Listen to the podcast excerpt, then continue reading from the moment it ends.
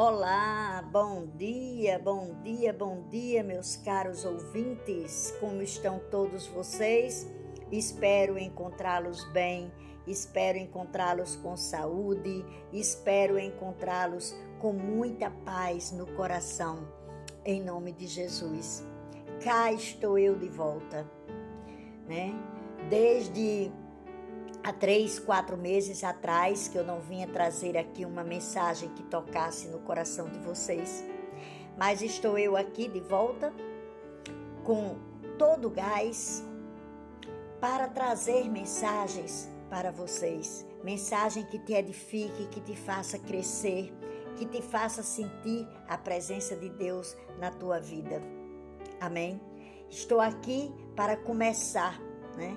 Começar o primeiro episódio do ano de 2022, um ano em que a gente pode considerar o ano da retomada, né? Retomar a nossa vida de onde nós paramos, o ano do recomeço, né? Recomeçar do zero, né? Não ter medo de, do novo, de começar o novo na sua vida, né?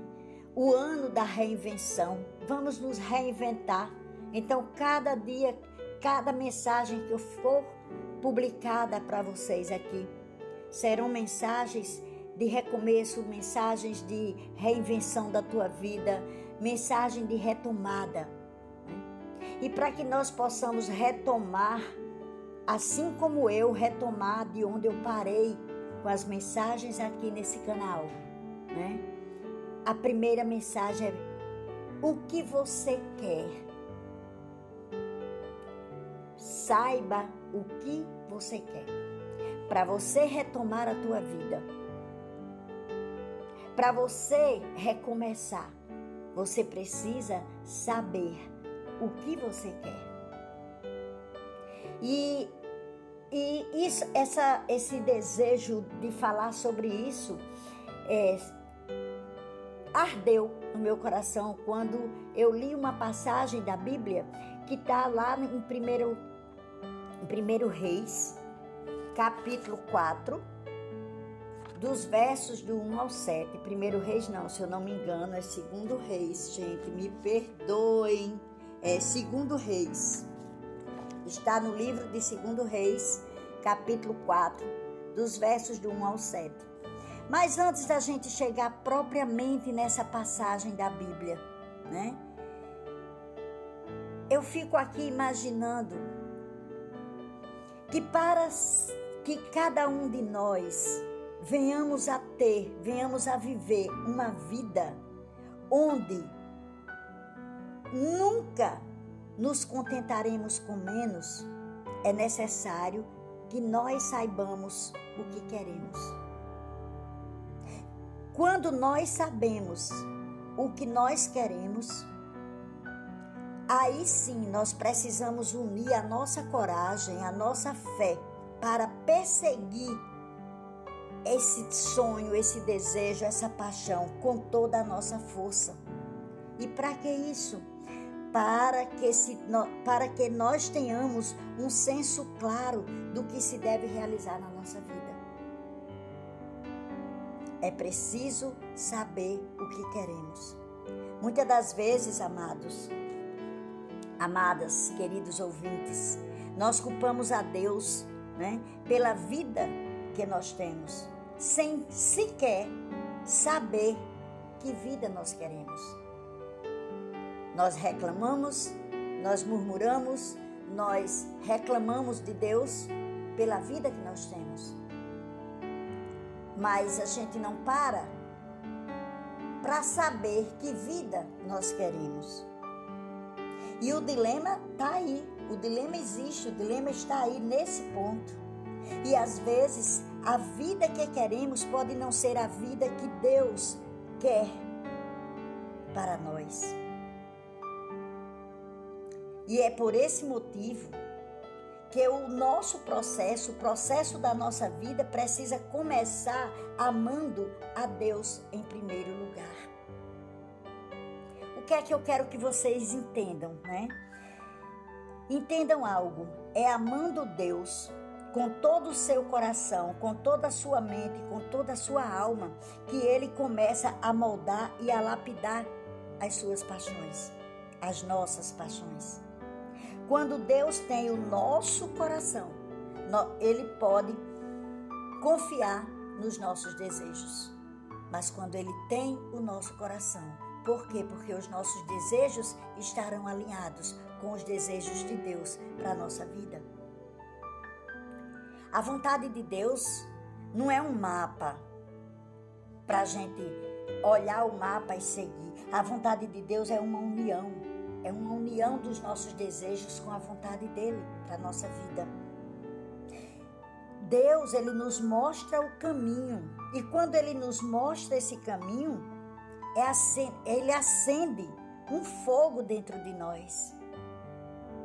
E quando esse fogo está aceso dentro de nós, nós vamos saber qual é o desejo de Deus. E vamos saber através do fogo dentro de nós. O fogo dentro de nós vai iluminar o nosso caminho. É o fogo de Deus, é o fogo do Espírito Santo. Às vezes, meus queridos, nós chegamos a um ponto de nossa vida onde nós sentimos como se nós tivéssemos dado tudo o que tínhamos a Deus. E, no entanto, de algum modo, nós sentimos que Ele nos abandonou. Você já imaginou viver a sua vida completamente para o propósito de Deus e ser completamente abandonado, sem futuro, sem esperança? Você já imaginou isso? E foi pensando nisso, nesses questionamentos, que eu agora vou me remeter aqui a vocês, a essa passagem da Bíblia que eu citei no início, que está em 2 Reis, capítulo 4, dos versos 1 ao 7. E essa passagem, ela relata a história de uma mulher que havia perdido o marido, né? E o credor a quem seu marido devia surgiu para levar os dois filhos para serem servos. Naquele tempo, os filhos pagavam pelos, pelos débitos, né? pelos, pelos, pelas dívidas dos pais. Hum?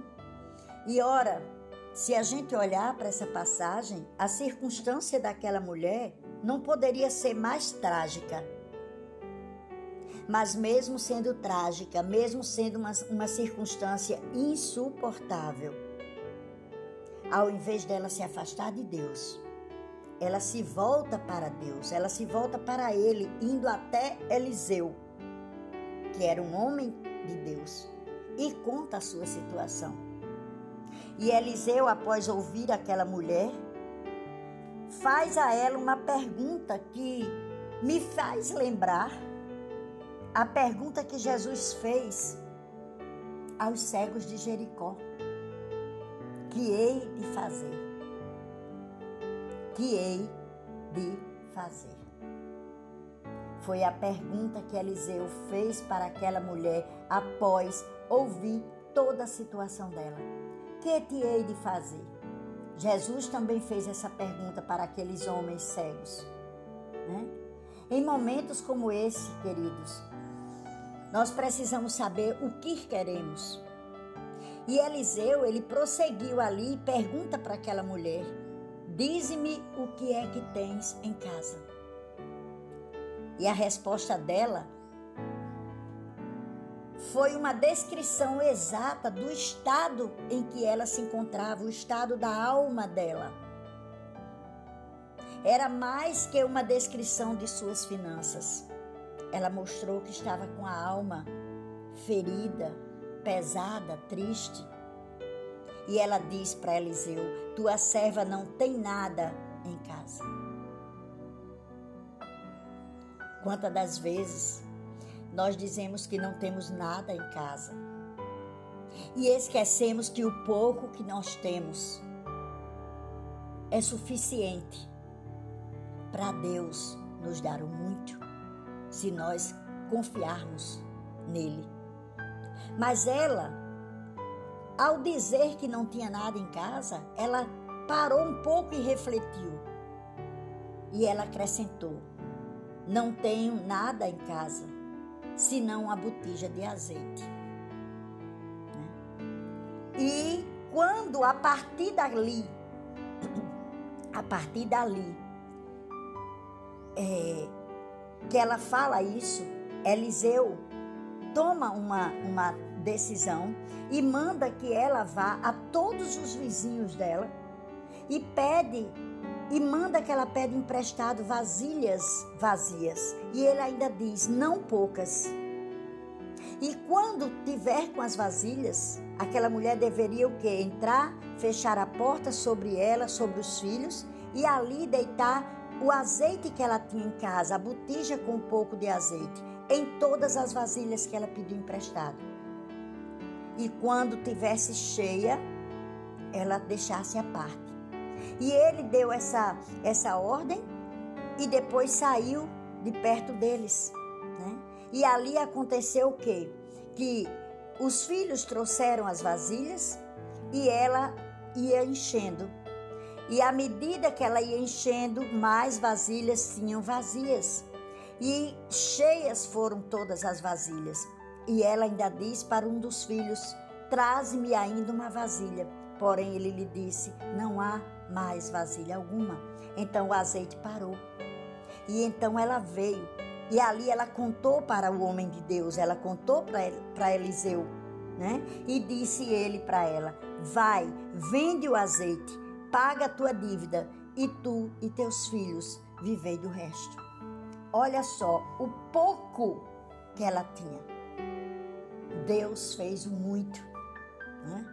É esse momento na vida de Eliseu que nos dá uma grande lição, nos dá uma grande percepção da, da compreensão de como Deus trabalha na nossa vida.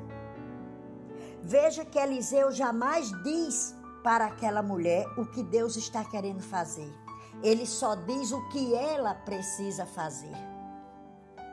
Né? E embora ela sinta que não tem nada a oferecer, ali ele, ele revela para ela que até o pouco que ela confiou a Deus vai criar um futuro que ela jamais poderia imaginar. Queridos, a, as nossas necessidades são a oportunidade de Deus revelar para nós a sua generosidade e a sua bondade para conosco.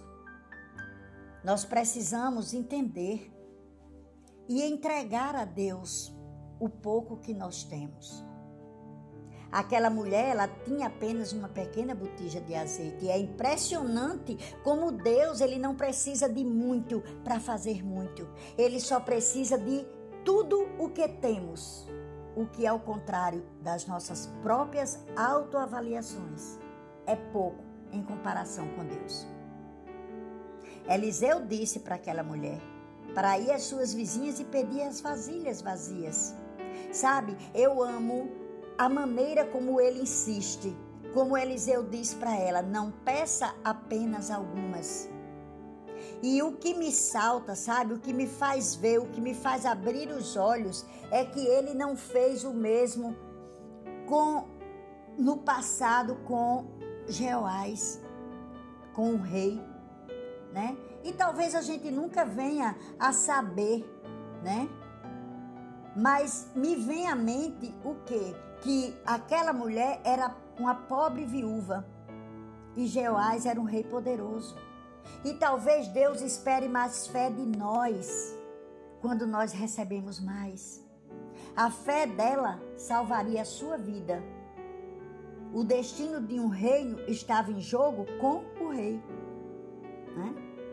E na época, a gente não leu, mas eu também não vou ler aqui, mas vocês depois procurem ver que na época Eliseu exigiu maior fé do rei, porque havia interesses maiores envolvidos. E ele parece, sabe, conhecer a inclinação humana, a nossa inclinação de esperar pouco demais de Deus. É como se ele estivesse procurando sondar a fé daquela mulher. Confia em mim, você vai querer ter muitas vasilhas vazias. O que você quer? Você sabe o que você quer? Você quer vasilhas vazias? Você quer enchê-las? Sabe, nós não sabemos quantas vasilhas aquela viúva escolheu ou, ou a quantas vizinhas ela pediu. A Bíblia não fala isso, né? Talvez por constrangimento ela tenha ido apenas a algumas casas, ou talvez ela tenha colocado a humilhação dela de lado e foi a todas que conseguiu encontrar, né? Que bateu em todas as portas onde pode, pôde bater. Afinal, ela não estava pedindo nada de grande valor. Ela não estava ali pedindo aos outros para proverem a sua subsistência.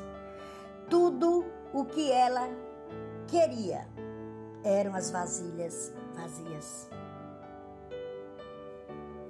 Sabe, meus caros ouvintes, Deus ele pegará o que é visto como sem valor para os outros e transformará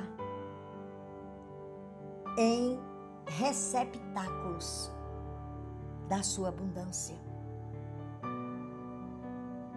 Muitas das vezes você acha que o que você tem não tem valor, mas para Deus tem.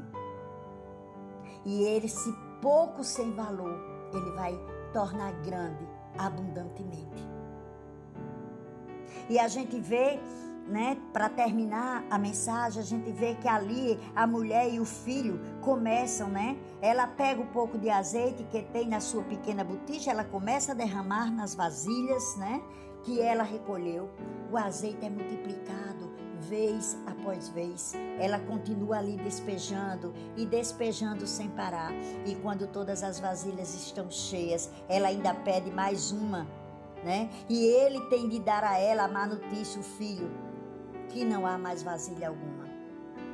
Eu imagino, sabe, eu fico imaginando que naquele instante aquela mulher ela desejou com cada fibra do seu ser ter tido mais mais vasilhas do que ela recolhera. E não é por acaso que quando todas as vasilhas estão cheias e não há mais vasilha alguma, só então o azeite para de fluir. E sabe por quê, amados? Porque o azeite de Deus ela não se esgota. As vasilhas vazias da viúva é que se esgotam. As nossas vasilhas é que se esgotam, mas o azeite de Deus não. Felizmente, isso é mais do que aquela mulher necessitava. Ela pode vender o azeite, ela pôde, na verdade, vender o azeite, pagou as dívidas né? E se certificou de que seus filhos jamais iriam viver como escravos, mas andariam sempre como homens livres. Esse momento na vida de Eliseu carrega a mesma verdade profunda que encontramos no momento com Jesus e aqueles dois homens cegos que eu falei no início. Embora a nossa necessidade seja clara, seja óbvia, vai ter sempre a pergunta: o que você quer? Deus ele está procurando nos ensinar alguma coisa aqui. Ele encherá cada vasilha vazia que levarmos até ele. Ele pegará a pequena botija de azeite que cada uma de nós temos e vai multiplicar em uma abundância inimaginável. E o mais importante, talvez, meus queridos, é quando nós prepararmos o nosso coração para receber de Deus. Não devemos pedir apenas algumas vasilhas. Nós precisamos pegar todas as vasilhas que pudermos, porque no instante em que elas estiverem cheias, o azeite irá parar de fluir. E isso não tem a ver com ganância, não tem a ver com avareza, não tem a ver você querer demais. Isso não tem a ver com escolher, digamos, a glutonaria, né, acima da gratidão. Não. Isso tem a ver com você posicionar o, o seu coração e a sua vida na direção de Deus, sabendo que embora ele possa não lhe dar tudo o que você pedir, mas ele é o Deus que espera que peçamos de tal forma que a provisão seja a prova de que Ele está conosco.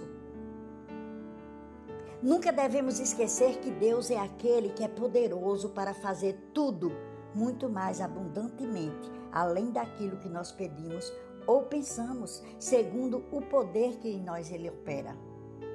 Deus, queridos, pode fazer e deseja fazer muito mais do que podemos pedir ou imaginar. Simplesmente não somos capazes de ofendê-lo fazendo os nossos pedidos grandes demais. Lá no Salmo 2, verso 8, né, a gente lê: Pede-me e eu te darei as nações por herança e os fins da terra por tua possessão. Né? Ora, esse é um grande pedido. É um pedido cujo tamanho foi dado por Deus. Você pode até se contentar em muitas áreas da sua vida, mas nunca se contente com menos do que Deus criou você para viver. Saiba o que você quer. Saiba o que você quer. É tempo de você saber quando o suficiente não é suficiente. Saiba que é hora, é tempo de viver grande. De viver grande. Então, quando você for até Deus, vá grande, sonhe grande, ore grande, peça grande, viva grande. Mas lembrando que você nunca viverá tão grande a ponto de ser grande demais para Deus. Se você não sabe o que você quer, você terá o que não quer. Se você não sabe quem você quer se tornar, você se tornará alguém que nunca quis ser. Se você não sabe que a vida, que vida você quer viver, você viverá a vida que outra pessoa quer que você viva. Se você não sabe o que quer que Deus faça na tua vida, você se perguntará por que ele lhe deu tão pouco. Enquanto em todo o tempo Deus estava esperando que você visse o quanto ele queria lhe confiar, o quanto ele queria lhe dar. Amém? Então lembre-se, lembre-se que Deus, né? Quer que você não se contente com pouco, porque o pouco que você tem, Deus irá fazer muito. Você só precisa saber o que verdadeiramente você quer em nome de Jesus. Amém? Então essa é a mensagem que eu deixo hoje nesse primeiro episódio. Muitas das vezes Muitos de nós estamos andando cegos porque nós pedimos a Deus uma bengala ao invés de pedirmos a visão. Há momentos na nossa vida em que não está na intenção de Deus para a nossa vida nos dar certas coisas que pedimos. Não é errado você pedir demais. E muitas das vezes nós pedimos pouco a Deus porque pensamos pequeno acerca dele. Não tenha medo de fazer grandes orações pedindo grandes coisas, porque se Deus não atender isso, pode estraçalhar a nossa fé. Não tenha medo. Porque Deus, Ele te ouve e na hora certa, Ele fará somente aquilo que nós mesmos podemos fazer para não o colocar em uma situação constrangedora. Não, muitas das vezes é por isso que a gente pede pouco. A gente às vezes pede pouco para proteger a Deus. Mas Deus não precisa da nossa proteção. Ele não precisa das nossas orações limitadas para proteger o seu grande nome. É possível que os nossos sonhos sejam pequenos demais para Deus e que as nossas ambições sejam pequenas demais para que a gente precise de, de Deus. Né? Então, vamos, vamos não vamos optar viver uma vida pequena, mas vamos optar por viver uma grande vida que Deus nos criou para viver. Que, que Deus nos dá o desafio para sonhar e viver grande. Espero que essa mensagem tenha tocado o seu coração, que você passe a buscar, a posicionar seu coração em direção a Deus, sabendo o que você verdadeiramente quer. saiba o que você quer. Amém? Fiquem todos na santa paz do Senhor Jesus, que a graça e a paz dele sejam derramadas sobre a vida de vocês, em nome de Jesus, e até o próximo episódio. Estarei aqui logo, logo. Amém? Fiquem na paz.